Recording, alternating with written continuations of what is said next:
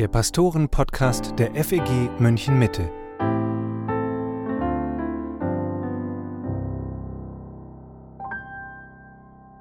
Hallo und herzlich willkommen zum Pastoren-Podcast mit Matthias Mockler und mit Matthias Lohmann. Die Sommerpause ist vorbei. Endlich. Manche von euch haben sich schon Sorgen gemacht und gefragt, geht's euch gut? Ist das Studio abgefackelt? Und eine gute Nachricht gleich am Anfang. Ja, wir leben noch und hier steht alles. Dass es jetzt erst weitergeht, liegt vor allem an mir. Deshalb Asche auf mein Haupt, vor allem weil ich die Fortsetzung leichtsinnigerweise schon für Mitte September angekündigt hatte. Bitte verzeiht mir das und mein Learning draus ist, besser den Mund nicht zu voll nehmen. Matthias, heute geht es um das Thema Ruhe finden und lass uns mal kurz den eigenen Puls fühlen. Wie ruhig bist du gerade auf einer Skala von 1, sehr ruhig, bis 10, sehr unruhig? Och, ich glaube, ich bin wahrscheinlich so bei einer 3 oder so. So aktiv und laut ich doch oft bin, bin ich im Prinzip jemand, der relativ in sich und im Herrn ruht und äh, ich habe heute tatsächlich jetzt schon die Predigt fertig und äh, Vorträge, die ich morgen halten werde. Von daher bin ich sehr entspannt und freue mich jetzt auf den Podcast mit dir. Und hinzu kommt bei dir, glaube ich, auch noch ein sehr niedriger Ruhepuls tatsächlich. Das habe ich mal auf deiner Uhr gesehen. Das hat mich fast sprachlos gemacht. Bei mir ist der meistens über 60. ja, bei mir ist er manchmal unter 40, ja. Bei mir wäre es, wenn ich es jetzt so einschätze, wie ruhig bin ich, eher eine 8 oder 9, also eher schon sehr unruhig, äh, vor allem weil wir in den nächsten Tagen ein Baby erwarten und weil auch die letzten Wochen hier im Dienst recht herausfordernd waren. Ähm, da wünsche ich mir wieder mehr Richtung 3 zu kommen. Vielleicht hilft ja auch dieser Podcast dazu. Ich weiß nicht, wie es dir geht. Ich habe seit einiger Zeit den Eindruck, dass viele Menschen eigenartig gereizt, auch erschöpft sind. In Gemeinden hat man ja mit ziemlich vielen Leuten zu tun und ich merke es aber auch eben an mir selber. Es gibt aktuelle Umfragen, die das Ganze noch ein bisschen repräsentativer machen. Zum Beispiel schätzt sich nach einer aktuellen Umfrage von Civey, das ist ein Unternehmen für Meinungsforschung, jeder Zweite als erschöpft oder sogar sehr erschöpft ein. Was würdest du sagen? Ist das eine Modeerscheinung? Ist es gerade einfach in, erschöpft zu sein? Oder steckt da vielleicht mehr dahinter? Ja, das ist eine gute Frage. Ich habe letztendlich keine Ahnung. Ähm, ich denke, ich kann mir vorstellen, dass in unserer Zeit äh, Erschöpfung ein relativ häufiges Phänomen ist, weil wir in einer Zeit leben, die sehr schnelllebig ist, mit vielen Ablenkungen, äh, mit vielen Erwartungen, äh, die gesellschaftlich auf Menschen zukommen und die wir oft auch an uns selber haben. Ich kann mir aber vorstellen, dass gerade die aktuelle äh, Erschöpfung bei manchen vielleicht auch damit zu tun hat und so komisch das klingen mag, dass das Wetter so gut war, dass wir einen extrem langen Sommer hatten. Denn das lädt zu vielen Aktivitäten ein. Menschen waren viel draußen, haben viel gemacht und sind von daher in gewisser Weise auch erschöpft, weil sie einfach wenig zur Ruhe gekommen sind. Ich denke, da hilft dann der Herbst und Winter, da kommen Menschen mehr zur Ruhe. Sie sind oft müde, aber nicht so erschöpft. Und ich glaube, im Sommer ist es manchmal andersrum. Man ist sehr erschöpft, auch wenn man äh, dann immer wieder hochdreht, weil man einfach viele Aktivitäten hat was die Forscher so als äh, Gründe ansehen, hat auch viel mit der Weltlage zu tun, mit Corona, mit ähm, auch dem Krieg in der Ukraine und vielen Belastungen, die so da auf uns zukommen und die auch einem viel näher kommen, natürlich, wenn man viel Medien konsumiert und sich irgendwie da ständig äh, in der Erregungsspirale bewegt. Was sind denn aus deiner Sicht so die größten Ruhekiller im Alltag? Ich glaube, ein Riesenruhekiller ist das Handy. Ähm, das ist äh, ein so kleines Ding, das aber doch dazu führt, dass wir ganz oft abgelenkt sind. Und ich sehe das bei manchen, wenn es ständig Ding, Ding, Ding macht am Handy. Ähm, ich erlebe das manchmal zu Hause. ich habe zwei Teenager-Töchter und bei der einen, da macht es häufig Ding. Und da denke ich, Mensch, da kann man gar nicht zur Ruhe kommen. Ähm, es ist sicherlich einfach ja, fast wie eine Seuche, die da in unser Leben hineingekommen ist. Aber natürlich sind es auch andere Dinge, die die Ruhe rauben können. Ich habe gerade schon gesagt, ich glaube, Erwartungshaltung ist sicherlich ein großes Thema, dass wir oft sehr viel von uns selber erwarten und ständig Getriebene sind, dass auch gesellschaftlich einfach sehr viel erwartet wird. Ähm, und zwar nicht rein jetzt äh, beruflich, äh, sondern oft auch sozial. Man muss irgendwo aktiv sein, präsent sein. Äh, und äh, all das kann dazu führen, dass wir es nicht mehr schaffen, zur Ruhe zu kommen. Aber ich glaube, gerade so dieses ständige Bombardement mit Nachrichten in den sozialen Medien, aber auch sonstigen Nachrichten führt dazu, dass wir eigentlich immer abgelenkt sind und selten mal die Chance haben, wirklich zur Ruhe zu kommen. Das mit der sehr hohen Erwartung finde ich noch einen interessanten Gedanken, weil das habe ich tatsächlich auch immer mal wieder erlebt, wenn es in den Urlaub ging, dass man dann zusammen los ist und dass das eigentlich die stressigsten Zeiten sind, weil alle so hohe Erwartungen haben. Jetzt müssen wir doch mal zur Ruhe kommen, jetzt muss es schön werden, jetzt muss es entspannt werden und dann ist es genau das Gegenteil. Äh, ähnliches Phänomen an Weihnachten, wo es besinnlich sein muss und dann ist es genau das Gegenteil, weil eben das so aufgeladen ist mit ganz großen Erwartungen, was jetzt passieren muss. Ist es eigentlich äh, aus christlicher Sicht überhaupt legitim, sich nach Ruhe zu sehnen? Oder sollten wir sagen, ausruhen, das kann ich mich doch auch noch im Himmel? Die Frage ist spannend, weil sie Ruhe mit Ausruhen gerade gleichsetzt. Und da würde ich schon einhaken wollen und sagen wollen, die Bibel spricht von Ruhe, auch als etwas, das wir im Hier und Jetzt suchen sollen und finden können. Die Ruhe, die dort aber erwähnt wird, ist mehr eine Erquickung. Ähm, also etwas, das uns hilft, lebendig zu sein. Und Ausruhen kann Teil davon sein, aber muss nicht unbedingt Teil davon sein. Also diese Ruhe ist erstmal etwas anderes als einfach Ausruhen. Ähm, aber natürlich ist ein Ausruhen manchmal auch notwendig, um dann wieder eine Lebendigkeit, eine wirkliche Erquickung zu finden. So, und ich glaube, das ist biblisch, das ist vorgegeben. Gott hat uns so gemacht, dass wir Ruhephasen brauchen. Wir werden eingeladen, Ruhe zu suchen und zu finden bei Jesus. Ruhe wird als ein hohes Gut beschrieben. Wir sehen Jesus selbst, der in den frühen Morgenstunden in der Stille rausgeht, auf einen Berg geht, um zu beten, um zur Ruhe zu kommen, weg von den Menschen. Also ja, Ruhe suchen, das ist biblisch, das ist gut. Ähm, das heißt nicht, dass wir faulenzen, sondern das ist einfach etwas, das wir brauchen, um wirklich im geistlichen, im wirklichen Sinne lebendig zu sein. Was würde das dann aus deiner Sicht für den Ruhetag bedeuten, den Gott uns ja auch schenkt? Ist das also dann nicht einfach ein Tag, wo ich mal die Füße hochlege? Was ist dann Gottes Idee mit dem Sabbat oder auch mit dem Sonntag, den wir feiern? Das ist der Tag der Erquickung. Jesus sagt, äh, wir sollen zu ihm kommen, bei ihm werden wir Ruhe finden. Und, äh, und genau so ist es. Der Sonntag ist ein Tag, an dem wir Ruhe bei Jesus finden, in, bei dem wir erquickt werden der uns das nimmt, was schwer auf uns liegt und der uns das gibt, was uns froh und frei macht. Und das ist die Form der Erquickung. Und darum geht's. Das heißt, der Sonntag ist nicht der Tag zu sagen, ja, ich brauche jetzt Ruhe und deswegen bleibe ich zu Hause, sondern nein, ich brauche wirkliche Erquickung und deswegen gehe ich in das Haus des Herrn. Das ist tatsächlich der Grundgedanke. Nochmal, das heißt nicht, dass wir nicht auch um lebendig zu sein, um erquickt zu werden, auch mal wirklich zur Ruhe kommen müssen und auch mal schlafen müssen. Ähm, das ist alles gut und richtig, aber das allein wird uns nicht erquicken und lebendig machen. Und deswegen glaube ich, ist es nie eine gute Idee zu sagen, ich muss Sonntag früh ausschlafen und kann deshalb nicht in den Gottesdienst gehen. Dann wir sagen, nee, dann schau mal, ob du vielleicht Samstag früh ausschlafen kannst oder Samstag einfach früher ins Bett gehen kannst. Da musst du Sonntag nicht so lange schlafen. Ähm, das heißt, finde Ruhe im Schlaf, aber finde dann wirkliche Ruhe, Ruhe, Erquickung bei Jesus, in der Gemeinschaft der Glaubenden, da, wo Gott uns zusammenruft. Du hast ja auch vor einigen Tagen auf einer E21 Regionalkonferenz über das Thema gesprochen, bei Jesus Ruhe finden.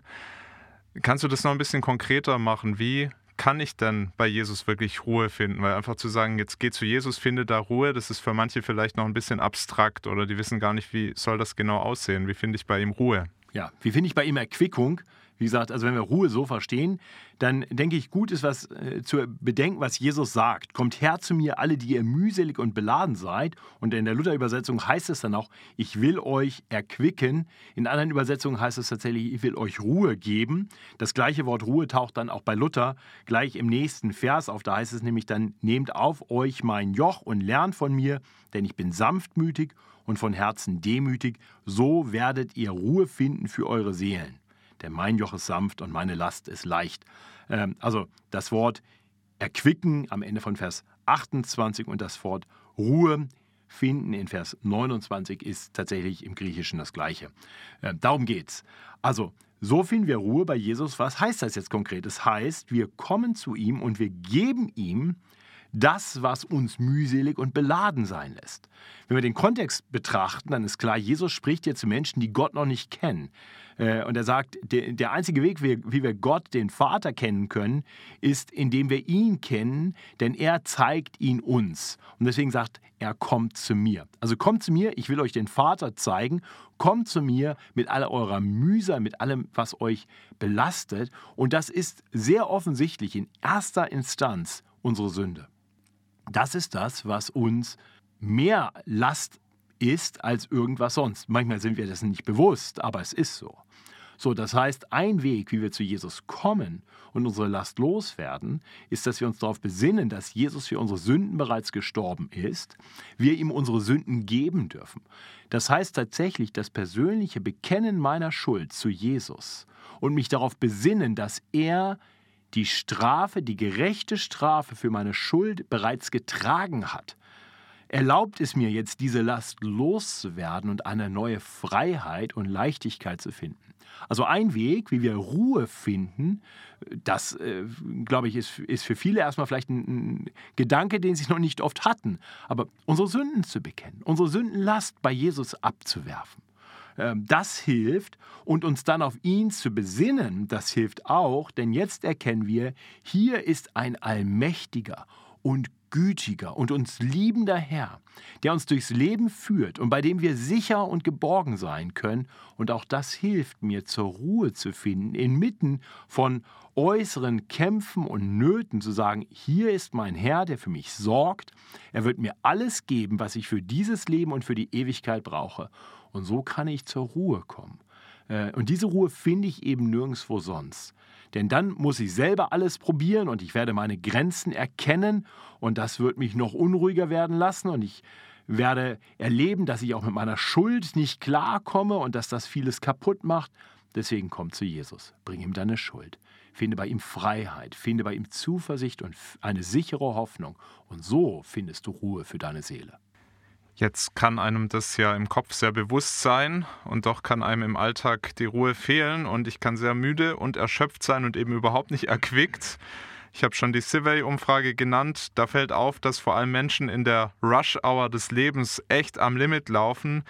Da soll ich für Frauen und Kinder da sein, ich soll meine Arbeit gut machen, ich muss vielleicht manches investieren, Zeit, Kraft in den Hausbau und vieles mehr, was da so an Themen auf einen zukommen kann. Wie wird das mit der Ruhe dann praktisch, gerade in solchen Lebensphasen? Denn ich kann ja schlecht Frauen und Kinder wegschicken, ich kann auch nicht die Arbeit verweigern, ich kann den Hausbau vielleicht nicht stoppen. Es gibt also einfach Verpflichtungen, die ich habe. Nochmal anders gefragt, kann ich inmitten dieser Dinge wirklich Ruhe und Erquickung finden oder muss ich mich da dann einfach stärker einschränken und auch Dinge sein lassen? Ja und ja. Äh, ich glaube, du kannst Ruhe finden inmitten dieser Dinge. Und ja, eventuell musst du dich einschränken und manche Dinge sein lassen. Äh, aber ich möchte deutlich sagen, das ist nicht leicht. Wir erkennen erst einmal an, es gibt Situationen, in denen wir einfach besonders gefordert sind und äh, Erwartungen da sind, äh, sicher auch legitime Erwartungen da sind von Ehepartner, von Kindern, von Arbeitgeber, ähm, vielleicht noch Eltern, die älter werden. Da, da können viele Dinge kommen, die uns erst einmal fast erdrücken. So, das müssen wir erst einmal zur Kenntnis nehmen. Äh, vielleicht will man tatsächlich zu viel, also vielleicht muss man da nochmal durchsortieren. Äh, kann ich an der einen oder anderen Stelle auch zurückschrauben? Äh, das wäre sicherlich wichtig. Vielleicht muss ich auch Erwartungsmanagement betreiben. Vielleicht wollen auch andere zu viel von mir und vielleicht bin ich zu sehr darauf bedacht, es ihnen auch recht zu machen, anstatt einfach mal auch Erwartungshaltungen anzusprechen und gegebenenfalls auch so zu korrigieren, dass ich auch sage, das ist etwas, dem kann ich gerecht werden, sonst werden wir alle immer unglücklich sein, weil ich es nicht schaffe und weil du unzufrieden bist. Und also ich glaube, darüber zu reden ist sehr, sehr hilfreich. Und und da müssen wir einfach auch ehrlich mit uns selbst und mit anderen sein äh, und einfach auch mal unsere Grenzen anerkennen. Wir haben sicher oft das Gefühl, äh, der Tag hat nicht genug Stunden. Aber das stimmt natürlich nicht. Gott hat uns den Tag mit 24 Stunden gegeben. Gott weiß genau, was er tut. Und Gott sagt dir, es ist genug. So, das heißt, die Frage ist nur, womit fülle ich diese Stunden? Und dann muss ich anerkennen, ich brauche eine bestimmte äh, Zeit der Regeneration des Schlafs und dann bleibt noch eine, eine Stundenzahl übrig und dann kann ich schauen, wie kann ich die nutzen. Und wenn ich dann sage, ganz wichtig ist, dass ich jeden Tag wieder neu zur Ruhe komme, um bei Jesus Station zu machen, dann muss ich schauen, wie kann ich das tun. Und ja, vielleicht hast du eine Phase gehabt, wo du zwei Stunden stille Zeit am Tag gemacht hast und hast von Luther gelernt, wenn du viel vorhast, dann musst du noch mehr beten und merkst, das funktioniert bei mir irgendwie nicht. Bei mir auch nicht. Ähm, ja, dann find halt kurze Zeiten der Ruhe und dann, dann muss vielleicht manchmal auch eine kürzere Zeit reichen, aber dann definiere doch für dich auch Orte und Zeiten der Ruhe. Das kann sein, dass du sagst, meine Fahrt zur Arbeit im Auto, da lasse ich das Radio bewusst aus. Ich führe jetzt hier keine Telefonate. Das Handy packe ich sowieso nicht an, das ist ja auch gar nicht so vorgesehen von der Straßenverkehrsordnung, sondern ich nehme mir bewusst diese Zeit und komme zur Ruhe und bete. Ähm, ja, oder die Zeit, sei es die, die Pinkelpause, die ich für mich zur Zeit mache, wo ich sage, in dieser kurzen Zeit will ich mich bewusst auf Gott besinnen. Und ich nehme mir das vielleicht bewusst vor, sogar visuell, sage, das ist der Ort, hier komme ich zur Ruhe. Und was auch immer diese Orte sind. Ja, oder wenn du nach Hause kommst und du weißt, ich komme jetzt in ein Haus rein, wo Kinder sind mit Erwartungen und vielleicht eine Frau und was auch immer. Und ich merke, ich habe noch nicht die Chance gehabt, zur Ruhe zu kommen. Dann parke ich vielleicht vorher und gehe mal fünf Minuten spazieren. Und dann bin ich fünf Minuten später zu Hause. Ist kein großes Ding, aber mir kann es helfen, zur Ruhe zu kommen. Ähm, und so würde ich sehr empfehlen, gerade da, wo das Leben so voll ist, such dir kurze Zeiten, definiere Orte, Momente im Tagesablauf, wo du zur Ruhe kommen kannst. Das kann definitiv eine große Hilfe sein, denn das brauchen wir auf jeden Fall. Diese Zeiten der Besinnung auf Gott, dieser stillen Zeit. Ähm, und wie gesagt, trotzdem müssen wir natürlich schauen, was ist realistisch machbar, ähm, was kann ich aber auch weglassen. Und ich glaube, gerade Leute, die so in der, in der äh, wie hast du es genannt, die Rush-Hour des Lebens, äh, wer in dieser Rush-Hour des Lebens steckt, die sind oft auch Leute, die ähm, gerade in dieser Rush-Hour so getrieben sind, dass sie auch ständig aufs Handy schauen, ob es noch eine neue Nachricht gibt und noch eine neue Nachricht gibt. Und dann auch zu sagen, ich lerne vielleicht dann auch nochmal ganz anders zu arbeiten äh, und auch dort äh, einfach äh, immer mal wieder zur Ruhe zu kommen und effektiver zu werden. Da gibt es auch Dinge, über die wir sicherlich auch nochmal reden können. Ja, lass uns doch gerade noch mal über das Thema Medien und vor allem das Smartphone sprechen, weil viele das, denke ich, so erleben. Das saugt Energie, das raubt oft Fokus. Ich würde auch sagen, manchmal raubt sogar Lebensfreude.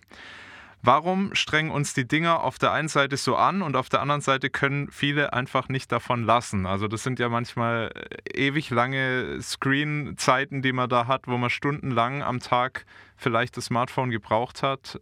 Warum können wir nicht davon lassen? Das ist eine gute Frage. Das habe ich mich auch für mich selber schon gefragt. Und ich habe für mich selber auch schon festgestellt, dieses Ding hat echt Suchtpotenzial. Und ich bin ein News-Junkie und das ist nicht nur irgendwie so ein geflügeltes Wort. Ich fühle mich wirklich manchmal so, dass ich denke, ich muss jetzt wieder wissen, ähm, Sportergebnisse checken. Und manchmal denke ich mir, wie bescheuert bin ich eigentlich? Äh, das Spiel dauert 90 Minuten und danach steht das Ergebnis fest. Das kann ich mir dann einmal anschauen, dann weiß ich, wie es ausgegangen ist. Wenn ich es denn überhaupt wissen muss. Aber nein, ich check das Ergebnis schon 25 Mal zwischendrin, ob vielleicht doch jetzt ein Tor gefallen ist es ist Blödsinn. Aber ich merke, das hat mich auch in einen solchen Bann gezogen. Und ich merke, ich muss mein Telefon aktiv weglegen. Ähm, sonst äh, schaffe ich das nicht. Also ich glaube wirklich, dass das eine Sucht ist, die wir uns irgendwie anerzogen haben. Auch so das Gefühl, wir, wir wollen alles wissen. Und ich glaube, das ist wirklich in gewisser Weise zu einem Götzen geworden. Wir wollen sein wie Gott. Wir wollen alles wissen, wir wollen alles im Blick haben. Ja, selbst die Fake-Welt unserer Freunde, die irgendwas im WhatsApp-Status posten. Äh, ich habe bis Anfang des Jahres nicht mal gewusst, wie der WhatsApp-Status aussieht oder wo man das auf dem Handy überhaupt findet. Ich ärgere mich bis heute, dass meine Töchter mir das gezeigt ich haben. Ich wollte gerade sagen, du glücklicher, aber du hast es noch gefunden. ich habe es gefunden und ich merke, dass ich inzwischen auch reinschaue, auch wenn ich für mich selber entschieden habe, ich poste nichts bei WhatsApp äh, im Status, ich poste nichts, nichts bei Facebook, äh, nichts bei Insta. Also ich versuche die sozialen Medien zumindest mal rauszunehmen. Ähm, aber ich merke doch, das zieht mich sehr leicht in den Bann. äh, und versuche eine soziale Medie nach der anderen nicht mehr zu benutzen oder nicht mehr drauf zu schauen. Also ich habe, es gab noch Zeiten, da habe ich häufiger noch mal bei Facebook reingeschaut. Das mache ich inzwischen fast gar nicht mehr. Aber ich merke trotzdem, das, ist, das hat Suchtpotenzial. Und ich glaube, wir müssen wirklich anerkennen, dass es das ist. Das ist genauso wie mit Alkoholismus. Äh, solange ich denke, nein, es ist ja alles okay, ich trinke ja nur drei Bier jeden Abend. Okay, äh, wenn ich merke, warte mal, drei Bier jeden Abend, ähm, das ist vielleicht schon zu einer Sucht geworden. Kann ich auch mal damit aufhören? Schaffe ich das überhaupt noch? Äh, und von daher glaube ich, wir müssen manchmal auf den Zug gehen und äh, dann schauen, kann ich mich wieder lösen von diesen falschen äh, Angewohnheiten, die ich mir eben angewöhnt habe. Und da bin ich selber noch mitten im Prozess beim Handy.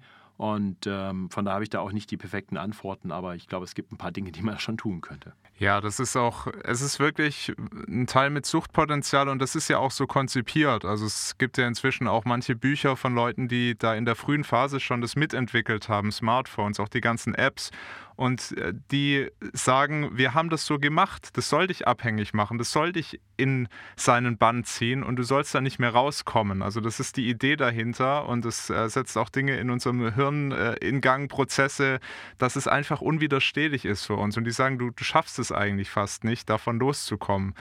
Das ist dann eigentlich auch die Frage, du sagst, es ist ähm, fast zu einem Götzen geworden oder es ist ein Götze, dann müsste man ja wirklich so rangehen, dass man sagt, das, ist, das kann mir wirklich zur Sünde werden, ja. mein Smartphone-Umgang. Würde ich, würde ich so sagen. Ähm, tatsächlich ein, ein, eine solche Abhängigkeit davon, jede Abhängigkeit ist, ist Sünde, meines Erachtens. Und ähm, ja, von da würde ich dringend dazu raten, äh, das auch so anzuerkennen und zu sagen, diesen Kampf muss ich irgendwie aufnehmen. Nochmal, ich habe ihn noch nicht gewonnen. Ja, ich habe auch andere Kämpfe mit Sünden, die ich noch nicht gewonnen habe. Aber mal zu identifizieren, das ist nicht neutral, äh, sondern das ist wirklich schlecht. Hier gebe ich Zeit, die Gott mir gegeben hat, zu Dingen, die keinen Wert haben, die geistlich wertlos sind und oft sogar eher schädlich sind, ähm, weil hier Lügen transportiert werden. Äh, also ich würde mal sagen, 20 ähm, Prozent der WhatsApp-Statusnachrichten, die ich gesehen habe, die, die, präsentieren ein falsches Bild von Menschen. Gleiches bei Facebook. Ähm, und produzieren damit vielleicht noch Eifersucht bei anderen. Und das ist nicht gut. Das ist auch nicht neutral. Das ist etwas, das sollten wir anerkennen, das ist falsch. Und uns da zu investieren, ist falsch. Und wenn andere Dinge uns so wichtig werden, dass wir nicht mehr in Ruhe beten können oder die Bibel lesen können, weil wir ständig auf dieses Ding schauen müssen, dann müssen wir sagen, das ist schlecht. Das ist ein Werkzeug des Teufels, das uns davon abhält, das zu tun, was Gott gefällig ist. Nochmal, das Handy kann auch einen ganz großen Nutzen haben. Ich will nicht sagen, dass das Handy an sich böse ist, aber das, was dann geschieht damit, ähm, wenn wir uns dem hingeben, wenn es, wenn es Suchtpotenzial entfaltet, dann ist es definitiv falsch und das sollten wir auch so anerkennen und dagegen sollten wir auch aktiv kämpfen. Im Wissen darum, dass Gott uns auch befähigt. Also wenn die, äh, die Leute, die das konzipiert haben, sagen, ja, da kann man sich da auch gar nicht mehr frei von machen, wir können das sehr wohl. Denn die Bibel sagt uns, dass es keine Versuchung gibt, der wir mit der Hilfe Gottes nicht widerstehen können. Und auf der anderen Seite heißt es, flieht die Sünde. Genau. Und äh, deshalb braucht es vielleicht manchmal auch wirklich radikale Lösungen. Ich kann mich erinnern, vor äh, zehn Jahren oder vielleicht ist jetzt sogar schon länger her, habe ich gemerkt, mit Facebook komme ich nicht klar. Das zieht mich so in seinen Bann. Ich bin da stundenlang. Ich muss auch mich ständig selber darstellen dass ich gesagt habe, ich muss da raus. Und es war für mich ein großer Schritt erstmal. Jetzt heute lache ich drüber, weil es schon so lange her ist. Merk aber jetzt auch wieder, mit WhatsApp ist es eigentlich ähnlich und spiele mit dem Gedanken, vielleicht muss ich da auch mal raus. Es gibt auch noch andere Möglichkeiten zu kommunizieren, weil mich eben auch das mit dem Status so nervt, auch wenn ich bei anderen den Status sehe. Ich das manchmal schon hatte, dass ich dachte, ich muss jetzt Leute aus meinem Adressbuch löschen, weil ich will es einfach nicht mehr sehen. Ähm, ich will mich auch nicht mehr drüber aufregen und auch dieser Drang, vielleicht selber was reinzustellen. Auch den kenne ich. Aber dann ist es ja mit dem Smartphone doch so eine Sache. Also das aus dem Fenster zu werfen, dürfte für die wenigsten eine Option sein. Das ist dafür doch zu nützlich. Du brauchst es für viele Dinge. Hast du vielleicht noch einen oder auch gern mehrere Tipps, wie man das ohne diesen ganz radikalen Schritt ähm, trotzdem schafft, da mehr Ruhe reinzubringen? Also erst einmal würde ich fragen, ob der radikale Schnitt nicht vielleicht tatsächlich möglich ist. Ähm, klar, es kann gut sein, dass du arbeitsmäßig in, in WhatsApp-Gruppen drin hängst, wo du sagst, wenn ich da nicht drin bin, dann kriege ich wichtige Informationen nicht, von denen man erwartet, dass ich sie dann auch habe, wenn sie per WhatsApp verschickt worden. Ich äh, kenne das selber. Ähm, ich sage das hier mal, jeder, der mir eine WhatsApp-Nachricht schicken möchte, also liebe Gemeindemitglieder, wer was von mir will, keine WhatsApp, bitte anrufen oder E-Mail. Äh, die gehen bei mir unter. Die gehen bei mir unter. Ich kriege so viel WhatsApp-Zeug und ich habe keinen Bock drauf. Und die sind auch nicht so sortiert. Meine E-Mails sortiere ich durch. Ähm, bei WhatsApp ist es dann irgendwo ganz unten, da muss ich äh, 150 Nachrichten nach unten scrollen, um dann irgendwann zu finden, dass mir jemand was geschrieben hat. Das ist für mich kein legitimer Weg. Wenn man wirklich was will, funktioniert das oft, aber eben nicht immer. Und ich verspreche nicht, dass ich WhatsApp-Nachrichten lese.